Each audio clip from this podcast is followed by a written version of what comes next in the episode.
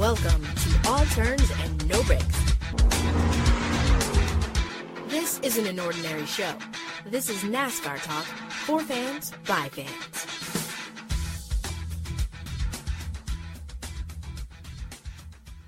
Hey, race fans. Welcome back to another episode of All Turns and No Breaks. I am your host, not Renee. This is your boy Front Row Kenny and where's Tam and Renee? So their LA schedules are really jam packed, so we didn't have a chance to all record at the same exact time. But you will hear them later on the episode because they got to give their predictions to Bristol Dirt, which we will get into a little bit later in the episode. And they will join us then. So I just want to preface this episode by saying the intro and the outro of a podcast or any show you're doing is one of the hardest things in the world to do. I don't know how Renee does it or Tam when she does it, and when I occasionally do it my damn self. that is one of the toughest things in the world to do to me, at least. Maybe it's just me, but that's how I look at it, and that's how I feel about doing intro and outro. That's a tough thing. So kudos to y'all for being able to do it more flawlessly than I can. Hopefully this attempt wasn't too bad, but I hope everyone is doing well. Hope everyone had a great weekend. I had a good weekend. I usually don't talk much about my weekend because most of the time I am home and I am wor- worried about racing most of the time. So that's usually the bulk of that. However, I was, but then I also went home to get my car fixed. My dad fixed my bad wheel bearings. And if you don't know, wheel bearings are a pain.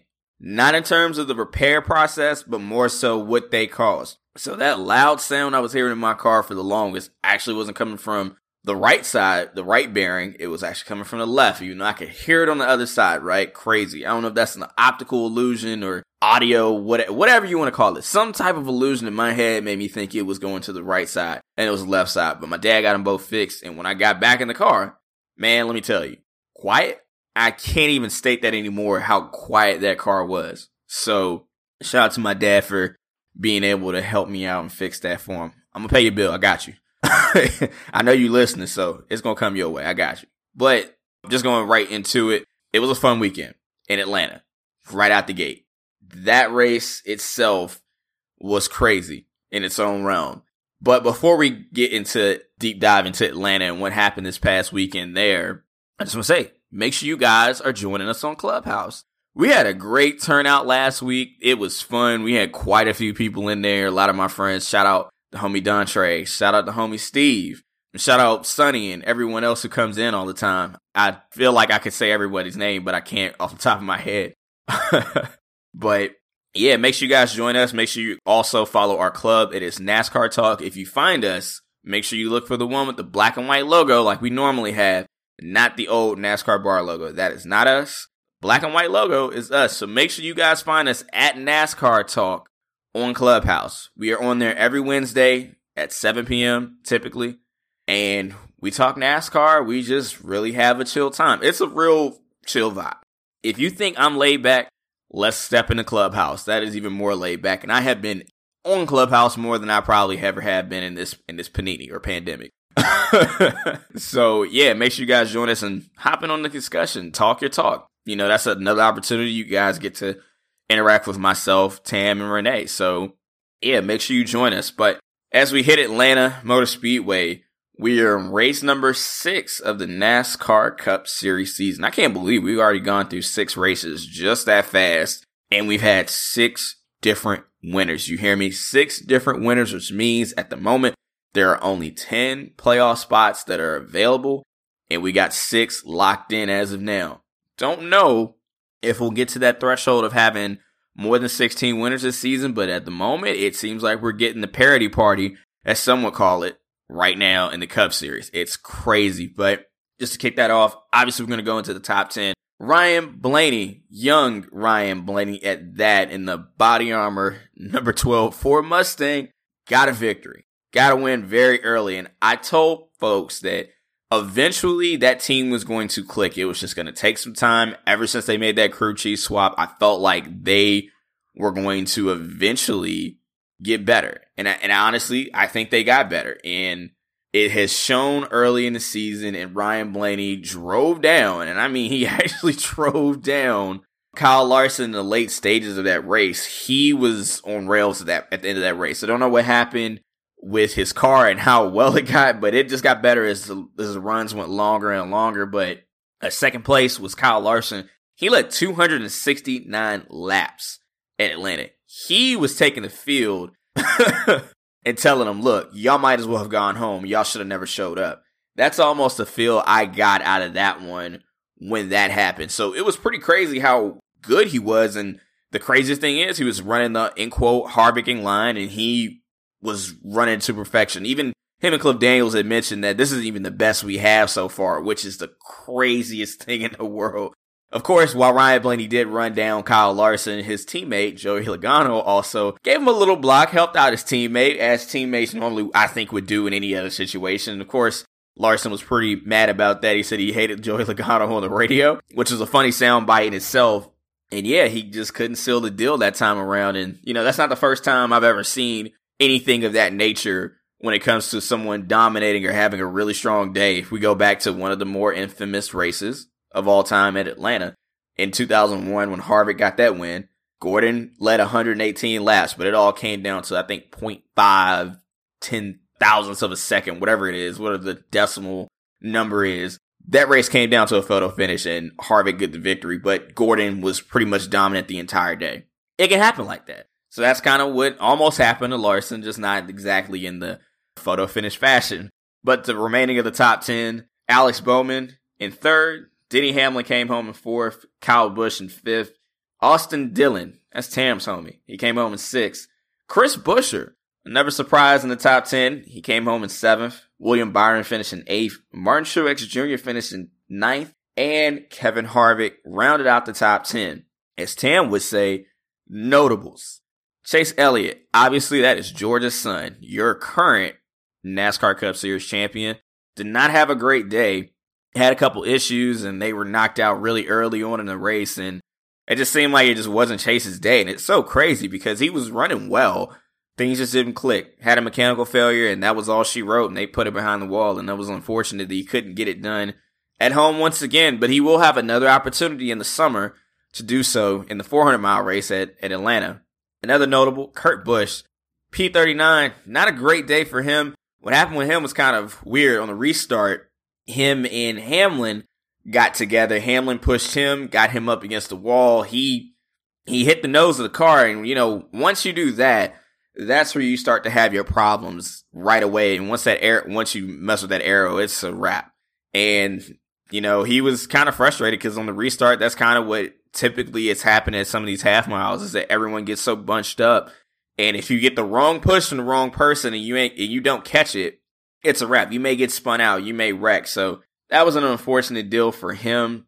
And speaking of more notable things, even though Kevin Harvick finished in 10th, the reason why I got to list him as a notable is my buddy Dontre Graves, a friend of the show, also my coworker in NASCAR, was talking to me about about Harvick and Stewart-Haas and said, look, you know, they are kind of in trouble. And, you know, I had to think about it. And it's so weird to think that a guy who just finished 10th, right, is in the trouble state. And as a matter of fact, I think as a whole, Stewart-Haas might be in trouble.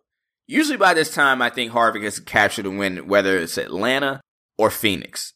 I feel like he always gets a win very early on, and that sets the tone. Obviously, last year he was your regular season champion, and they were just clicking. Him and Rodney Childers, they got it right, right then and there. They were on it, on point all season long. Obviously, didn't come into a, a actual championship from the playoffs, but it ended in Martinsville, unfortunately, with the last ditch effort that did not work too well, unfortunately. But you have to think about it. So obviously, Harvick is the only person on Stewart-Haas at the moment who has a top 10 finish. You hear me? He's the only person on that team right now who has a top 10 finish. And those top 10s came at Daytona, at both races, the sp- super speedway and the road course and Homestead.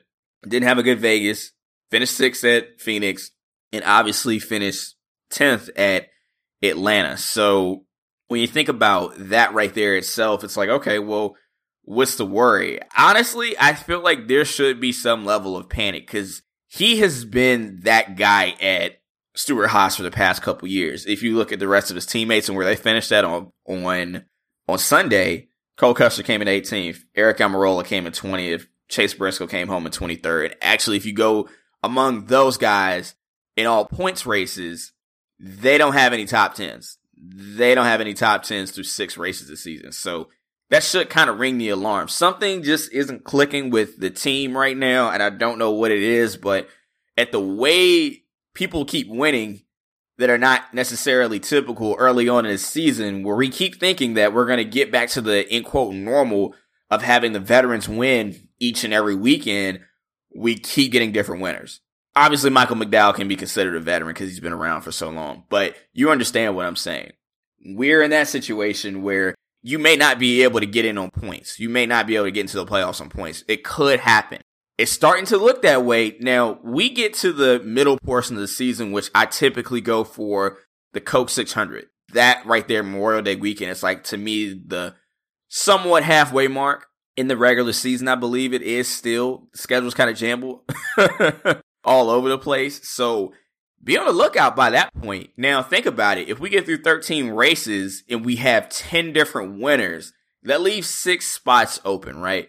And that could create some problems right then and there for someone on the outside looking in or someone who is barely in to make the playoffs. We could get a situation like that. It's, it's definitely possible. So I think that's something you got to watch for for the rest of the regular season for Harvick and the Stewart Haas the rest of the Stewart Haas company to get it together because if they don't. They may be left in the dust, and that's not going to be a good look on their behalf. But just to switch topics and continue to stay with Atlanta, the Saturday race in the NASCAR Xfinity Series. And if you're not watching the NASCAR Xfinity Series, you need to. It has definitely been a treat every single Saturday that I have watched. It has been so much fun. And Atlanta itself is a fun track.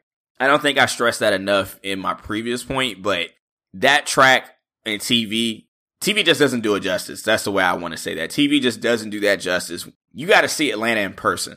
If you get a good seat at Atlanta, which isn't really hard to do, I don't think there's some really great vantage points there. You can watch around the entire track you can probably find a battle at each corner and at each, each little section of the track.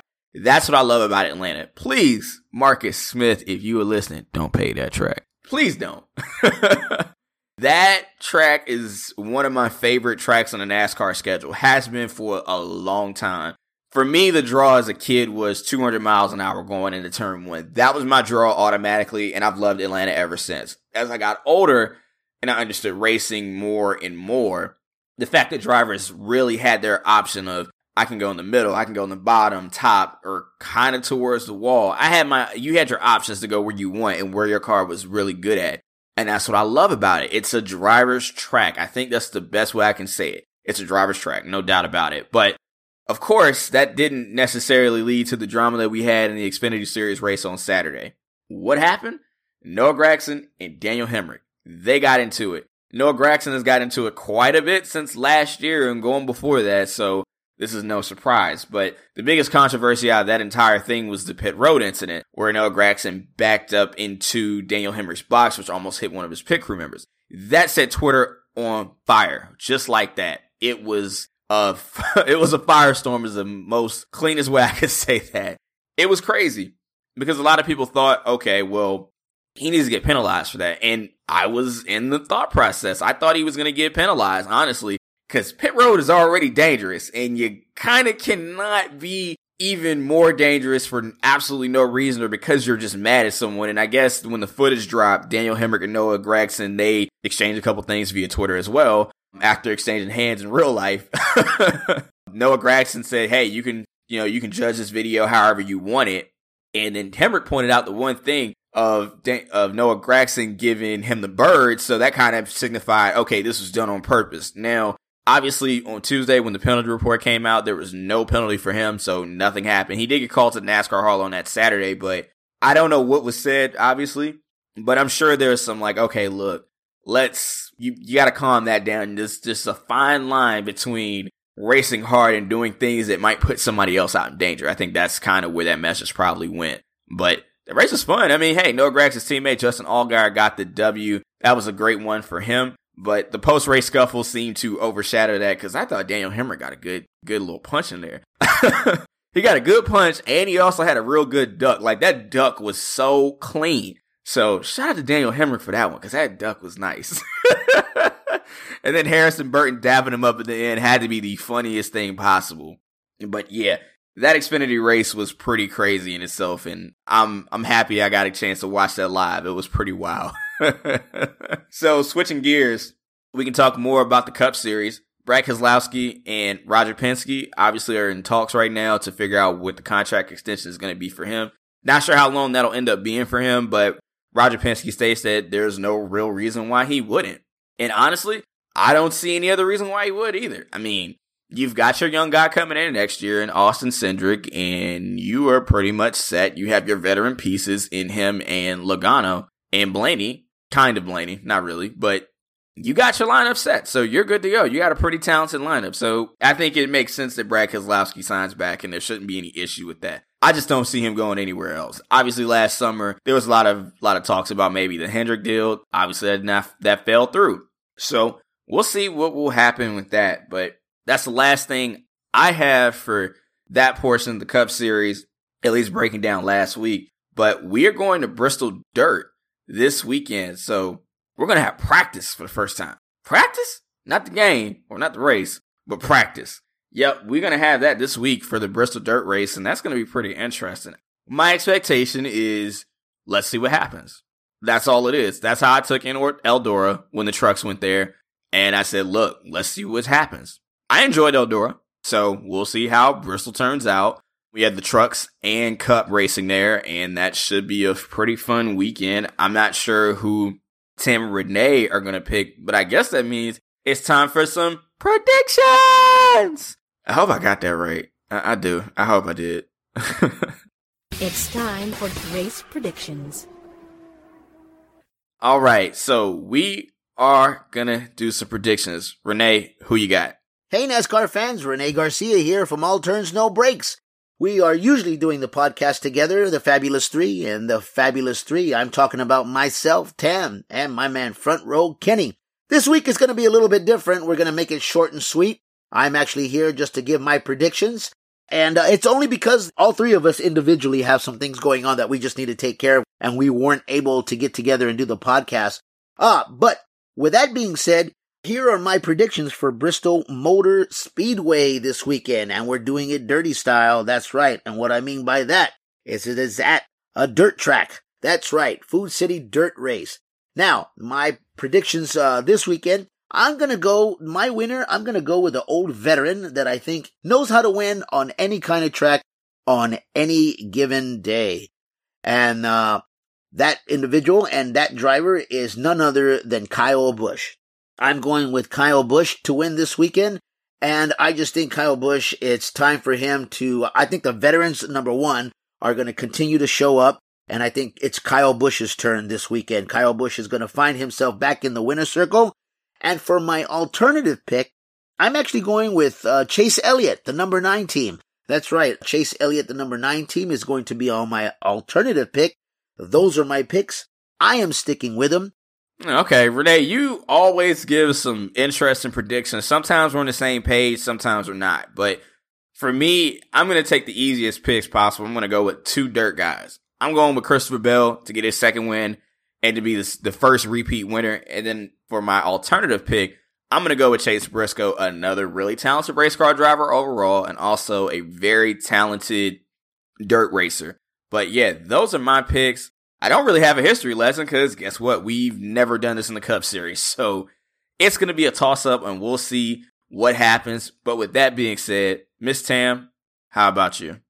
Hey, hey before I actually give you guys my picks, I know you guys are like, wait, where is Tam? It's a whole long story. I'm not even sure if I will share it when I return back to the podcast. Not that I'm missing because I'm here. I showed up today to give you guys my predictions. But before I give you my predictions, I want to give a shout out to Front Row Kenny. Kenny held it down for this episode. Life is crazy for Renee and I right now, but the gang will be back sooner than later. So without further ado, my picks. You already know. Okay, wait, do you know? Of course you know. Denny Hamlin is my pick to win, and my alternative, I'm going to take a page out of Renee's book and I'm going with that guy, the man, Kyle Busch. Those are my picks. And as Renee would say, I'm sticking to them. All right. Tam, you always got some interesting predictions. You you and Renee. Usually usually we already know what your predictions are sometimes, but sometimes we don't. Sometimes you give us that one we're like, oh, really? That's crazy. And from here, if uh, any of you fans here at All Turns No Breaks have predictions that you want to give us, hit us up on our social media across the board at Turns No Breaks. Once again, across the board, that's at Turns No Breaks. Let us know who you think is going to win this weekend. If you have an alternative pick, send that one in too. As always, for myself, uh, Tam, Front Row Kenny, and um, we just, all three of us here at All Turns No Breaks, we wish you the best. Have a safe and wonderful weekend. Make sure you guys are following us on Twitter at Turns No Breaks. You can also follow us on Instagram. Follow Tam at I am sincerely Tam on Twitter. And also find Renee at Renee Garcia on Twitter. And of course, you gotta make sure you follow the man, the myth, the legend himself. Not really, but you can find me on Twitter at Front Row Kenny. I am always talking NASCAR. I'm also also talking other sports, talking a lot of college hoops now because obviously the NCAA tournament. But again, thank you guys for tuning in. Thank you guys for always being listeners of the show, or friends of the show, and we appreciate you. And we hope you guys have an absolutely wonderful week. See ya. Thanks so much for tuning in.